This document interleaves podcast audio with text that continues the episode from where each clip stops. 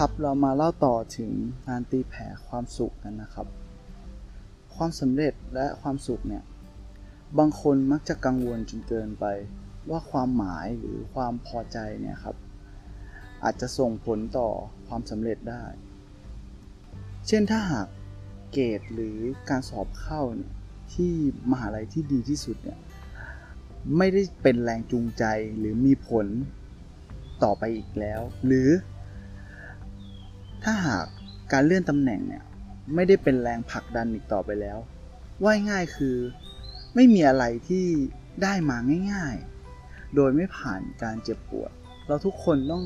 ผ่านการดิ้นรนสู้ทนมาก่อน ถึงจะเกิดความพอใจ และมีความหมายกับบางสิ่งบางอย่าง นั่นคืออาจจะเป็นความสำเร็จก็ได้ แต่คนเหล่านี้คนที่บอกเนี่ย ก็คือคนที่มีความสุขนั่นแหละครับ เขามักจะสนุกกับการเดินทาง แล้วก็อุทิศตนให้กับจุดมุ่งหมายที่เขาเชื่อมั่น ว่ามันจะส่งผลต่อผลลัพธ์ที่ดีกว่าอะไรประมาณนี้ครับ ต่อไปเป็นความต้องการทั้งด้านความหมายแล้วก็ความพอใจ โดยปกติแล้วเนี่ยความความพอใจเพียงอย่างเดียวเนี่ย อาจไม่พอสำหรับความสุข เขาบอกว่าทฤษฎีของความสุขของเขาเนี่ยมีพื้นฐานมาจากแฟรงก์กับซิกมันฟอยนะครับ ซึ่งฟอยเนี่ยมองว่ามนุษย์เนี่ยถูกขับดันขับเคลื่อนด้วยความต้องการความพอใจ ในขณะที่แฟรงก์เนี่ยเขามองว่ามนุษย์เนี่ย ได้รับแรงผลักดันจากความต้องการ ความหมายของชีวิตเนี่ยมากกว่า นอกจากนี้เขายังมองว่าการที่คนเราผ่านช่วงเวลาที่ยากลำบากมาเนี่ยจะทำให้เรานะ่ะเห็นคุณค่าของความพอใจของตัวเองมากขึ้น นั่นอาจจะทำให้เราเห็นความหมายของของชีวิตเราหรือเห็นคุณค่าของสิ่งต่างๆมากขึ้น การทราบซึ้งถึงแหล่งกำเนิดของความหมายก็คือสิ่งที่เราทำเนี่ยแหละครับ และความพอใจที่แท้จริงเนี่ยมันจะส่งผลต่อ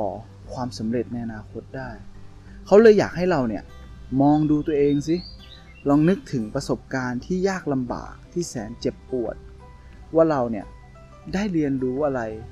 ผ่านเรื่องราวต่างๆนี้มาได้ จนทำให้เราเนี่ย เกิดความพอใจ หรือเกิดความหมาย สร้างเป็นความสำเร็จณปัจจุบัน เรื่องถัดมาก็คือเรื่องปริมาณและคุณภาพนะครับ เรามักจะมีความพอใจและความหมาย จากกิจกรรม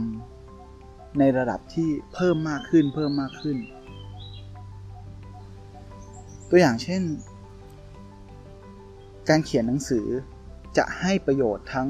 ในปัจจุบันแล้วก็อนาคต แต่การเขียนนานๆเนี่ยก็อาจจะรู้สึกเบื่อ หรือการทำการออกกำลังกาย มันให้ประโยชน์ทั้งณตอนนี้แล้วก็อนาคต แต่ถ้าออกมากๆเกินไปเนี่ยมันก็อาจจะทำให้เรารู้สึกรู้สึกเบื่อและไม่อยากทำมันก็ได้ สิ่งสำคัญเลยก็คือ เขาอยากให้เราเนี่ย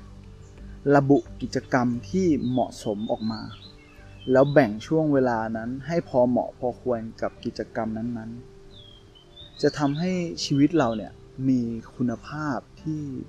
ที่สูงมากขึ้น เขาอยากให้เราเนี่ยลองสร้างแผนที่ชีวิตของเราสิ เอาลองลิสต์มา ว่ามีกิจกรรมใดบ้างที่เราทำในชีวิตประจำวัน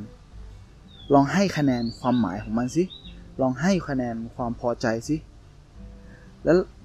วันหนึ่งต่อสัปดาห์เออไม่ใช่สัปดาห์หนึ่งเนี่ยเราทำมันกี่ชั่วโมง แล้วลองดูซิว่าเราอะอยากทำมันมากขึ้น หรืออยากลดกิจกรรมนี้ลง หรือกิจกรรมนี้มันดีอยู่แล้ว เขาให้ระดับก็คือ ถ้าสมมุติเราให้ความหมายก็คือ ลองให้ระดับ 1-5 ดู ความพอใจก็ 1-5 5 คือมากสุด 1 คือน้อยสุด เวลาก็ระบุเวลาเป็นชั่วโมงเป็นนาทีไป ส่วน อยากทำมากขึ้นก็ใส่บวก อยากทำเพิ่มมากขึ้นอีกก็ใส่บวกบวก ถ้าไม่อยากทำก็ใส่ลบ หรือว่าถ้าถ้ามันดีอยู่แล้วก็ใส่เท่ากับไป ลองสร้างตารางนี้ขึ้นมา และสุดท้ายนะครับ ก็คือเขาอยากให้เราเนี่ยเขียนสิ่งที่มีความหมาย และสร้างความพอใจให้กับเรามากที่สุดเลยนะครับ มากที่สุด และทำสิ่งนี้ให้เป็นนิสัยเลย เพราะสิ่งนี้แหละคือสิ่งที่มีความหมายกับเรา เขาก็ฝากบทนี้ที่เป็นการตีแผ่ความสุขไว้เพียงเท่านี้ครับ